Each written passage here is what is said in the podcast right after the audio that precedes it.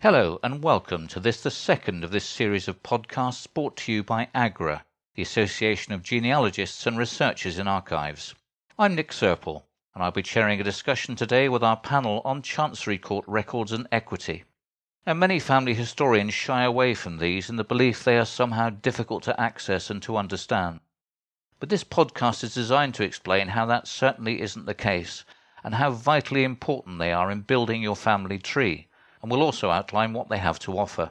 Joining me are three experts in the field Susan Moore, who's been researching equity records for most of her career, and whose book, Tracing Your Ancestors Through the Equity Courts, is a mine of information.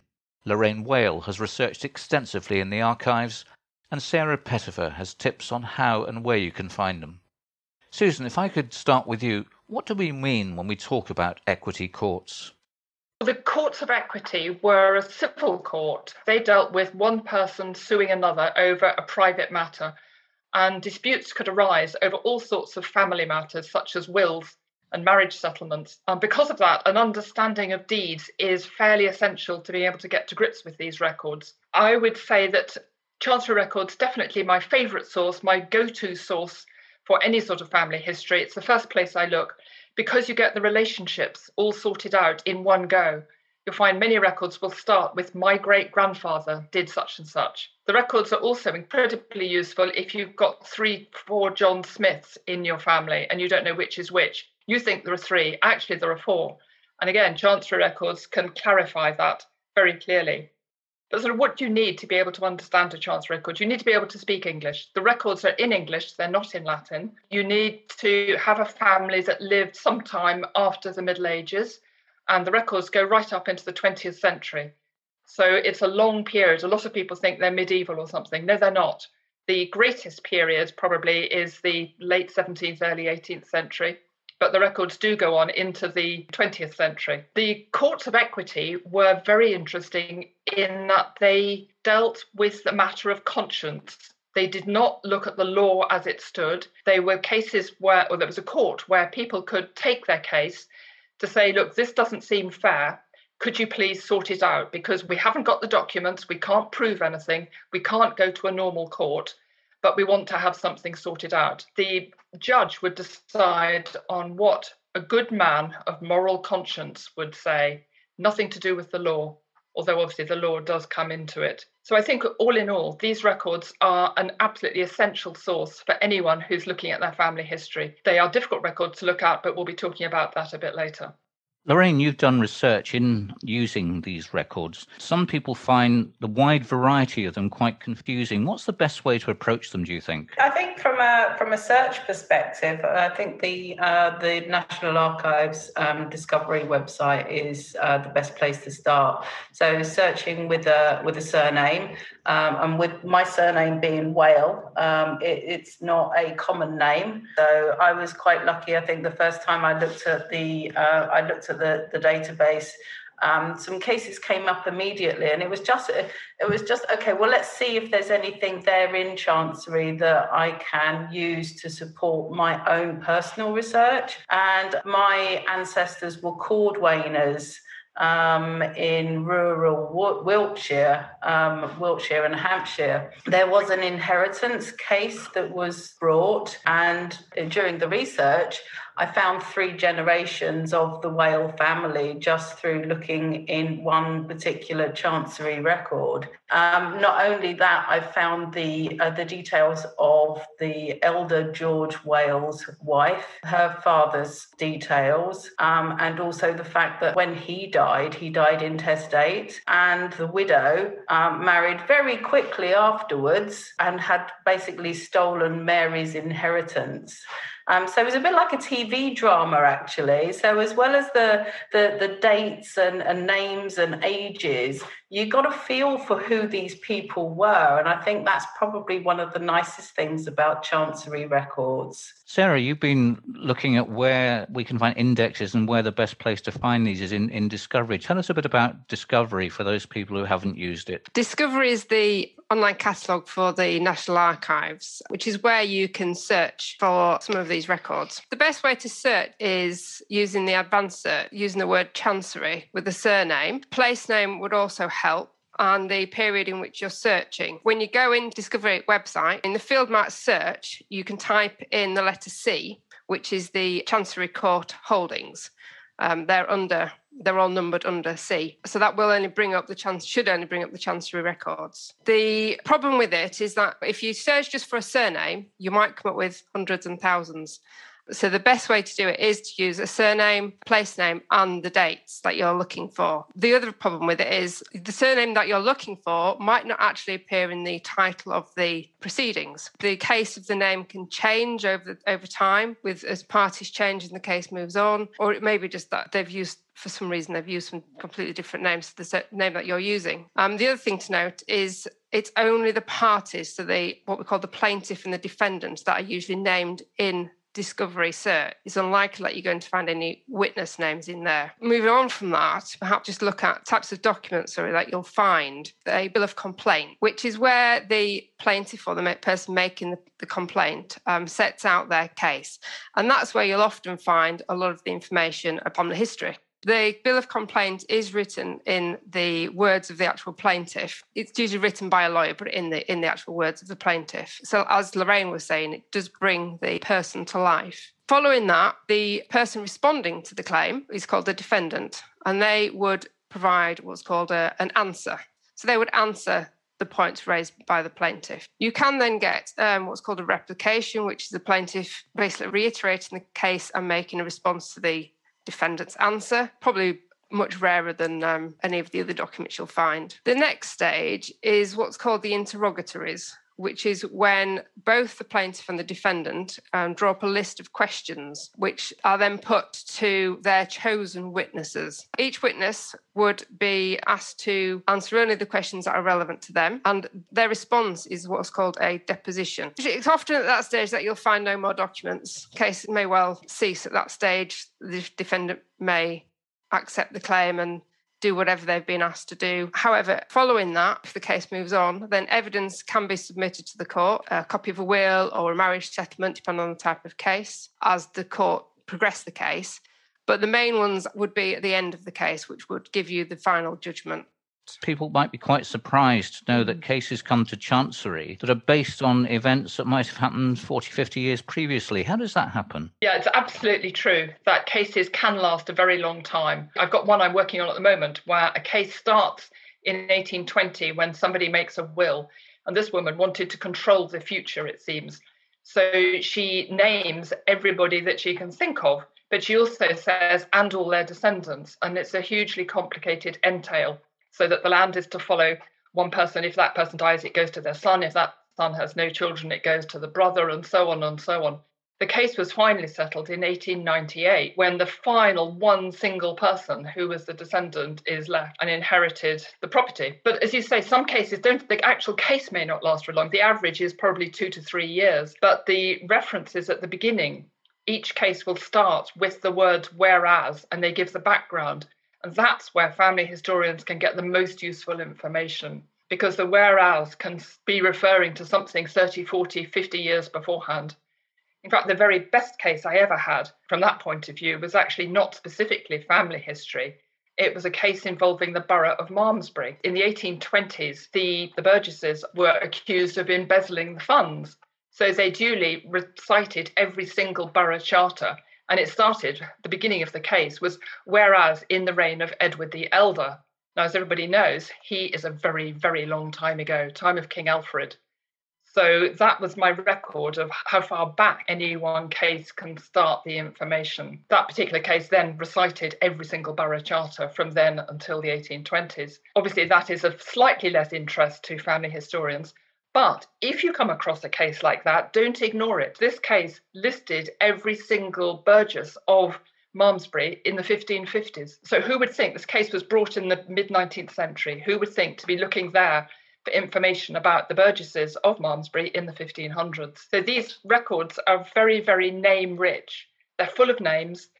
They're full of where people were living at a certain time, which can be incredibly helpful, even if you don't get the relationships. But mainly, I go to these records for the relationship. Rain, you've got some experience on this, I think. Yeah, I am uh, very similar to uh, what Susan was saying about the amount of names and details that you can get from these documents. I was doing some research into a small place near uh, Woking in Surrey. A case had been brought against the Lord of the Manor, and there were witness statements from at least 12 people. This was the 17th century. Um, 12 people within that manor, and it was only a very small manor as well. And the detail that I got from all of those depositions included their names, their ages, whether they'd lived in the in the parish for the whole of their lives, where they had come from before that, uh, which then enabled me to go and find some baptism records because I now knew where my particular person was actually born. There was a lot of incidental information contained in all of those depositions that was really useful for this particular person. And he wasn't actually one of the ones that I was looking for. He wasn't named in the search document at all. So I just put in Woking and just looked through the index and saw that there were a number of witness statements and thought, okay, let's um, let's see. It's a very small place, and I was very lucky to find the person that I was looking for. Susan. I was just going to say that if you're looking for a place for a record and you don't happen to find one for your family listed in any of the indexes, don't ignore Chancery as a source. Have a look at the, all the records for that place because they might just refer to somebody in your family. But what they will also do is refer to the disputes that were going on in the village. If your family came from a small village, you want to imagine them sitting around the table of an evening, they've come in from the fields. What are they going to talk about? They're going to be talking about the neighbours and the terrible dispute they're in. And because these records give you a very vivid picture of the personalities of the people, often using the very words that they used. And you find all sorts of really rude things, people being called scumbags and such like, and outright liars and so on. You get some wonderful descriptions of people. And so you can imagine that your ancestors were chatting about this. So you can start to imagine what their lives must have been like.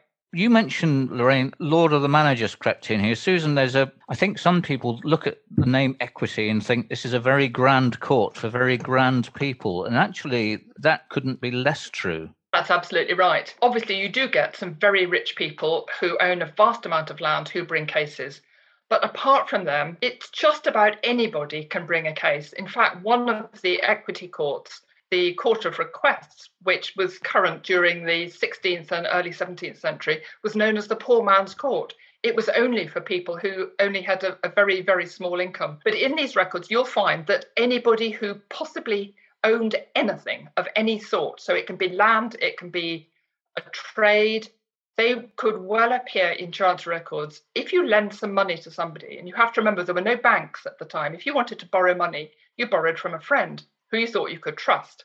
And there's a great deal in Chancery about, I thought I could trust this man. He hasn't repaid the money oh, he has asked for it, even though I have repaid it. So you also need to remember that it's not just men, it's women as well. Women feature very, very highly in these records. A lot of cases are brought by women, a lot of cases defended by women. And even if the women aren't the principal parties, they feature very highly in the records. There was one case I looked at where a woman had to move out from her family home because her older sister got mm. married and the new husband moved into the family home, she wanted to go back in and collect her clothes. The new husband wouldn't let her in. So she gets a long description about each item of clothing and whether it was damaged or not by this evil brother in law. So, again, picture of real people, very modest people. My sort of criteria is if you think the person might have left a will, or possibly there's an administration if they died intestate, almost certainly somebody in the family will be in the Chancery Court at some stage. But in addition to that, as Lorraine was saying, with the depositions, these people are not the landowners, they're the people giving witness statements. They are absolutely fantastic because you get endless number of agricultural labourers, you get servants, you get people from servants, and I worked for so many years for this person. You also, as Lorraine said, you get the ages. Now, we're all told that everybody died at about the age of 40. Absolute nonsense. I've had many, many cases where the deponents are in their 80s. This is often because they need somebody with a long memory. When you start with the thing, my great grandfather, somebody has to remember well, what was it like in great grandfather's time? And I have once had somebody of 100.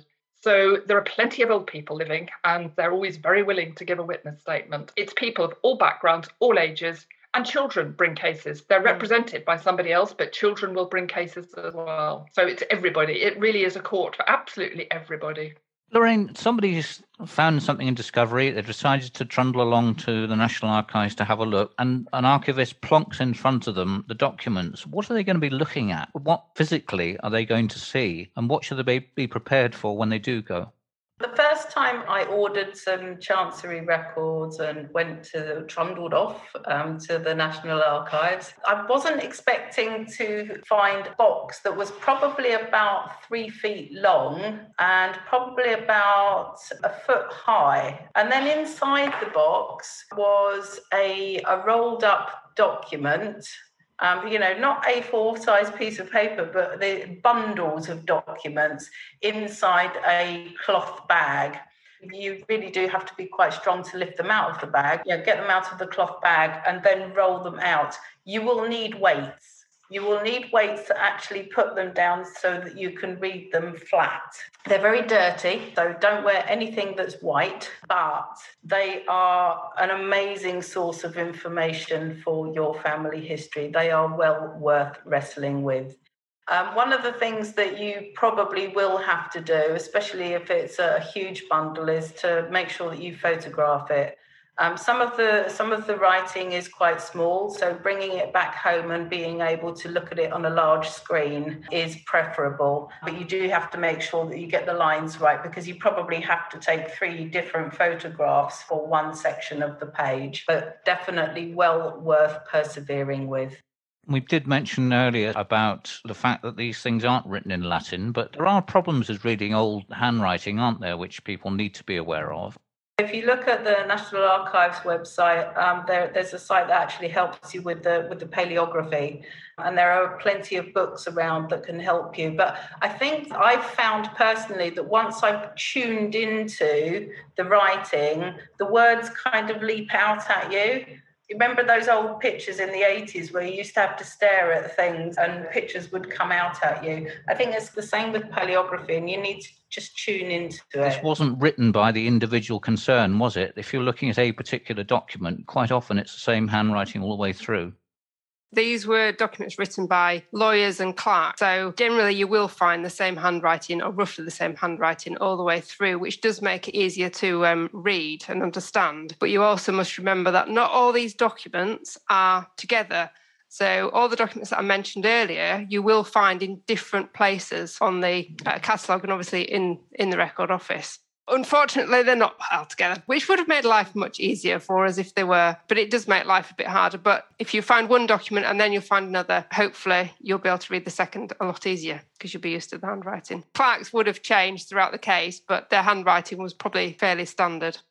Susan, what about terms used in those days? Terms about property are quite interesting, aren't they, that you don't see today? Is it good that people look up some of the terms like tenement and this sort of thing to know exactly what they mean when they're talking about perhaps a mortgage on a, a particular property? You will find that there are a lot of legal words which are very difficult to understand if you're not used to them. These can be found in dictionaries, and these days, just use Google to get the answer to find out what the word can mean.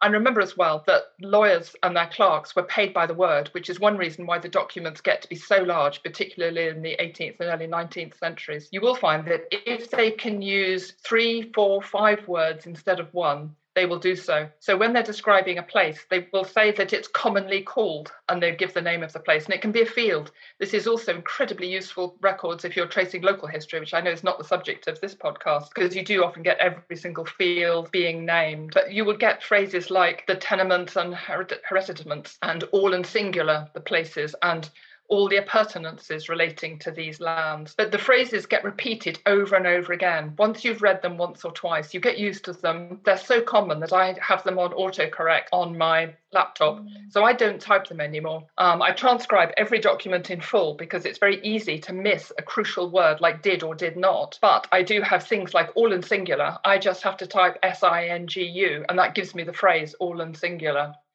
And you will also find lots of references to the said mother, the said John Smith. And so TS for me is the said. Again, I don't bother typing that out. And you'll find the spell checker doesn't like it, but they get used to it. Um, and you can teach the spell checker that these are real words. Lorraine, I suppose most people are looking when they're doing their own family history to construct a tree eventually, aren't they, of who's related to who. Do you think this is where equity could be so very useful in creating a family chart or a family tree and knowing who actually belongs to who? I think very often cases, especially in, you know the cases that I've looked at that have been related to inheritance, have they, they describe the relationships. So the case that I referred to earlier um, had George Wales Senior, his son Peter, and then Peter's son George. So, and then referring back to what Susan said earlier about who were these people uh, when they've all got their same names, the description really does tell you uh, the differences between the two and who is related to them all. And I think it gives you different information as well. I had no idea that um, Peter Whale actually existed and, and, and was a was a relative as well. So that led me off to a different path also in a different county. So that will help to grow the family tree as well. And also knowing George's wife Mary's maiden name, which uh, was found in the document as well, allowed me to go on to a different um, branch of the family as well. So they are well worth their weight in gold. It's worth persevering them. It's worth being a detective and trying to find the documents because the amount of information that you can find in them really can't be found found anywhere else. Sarah.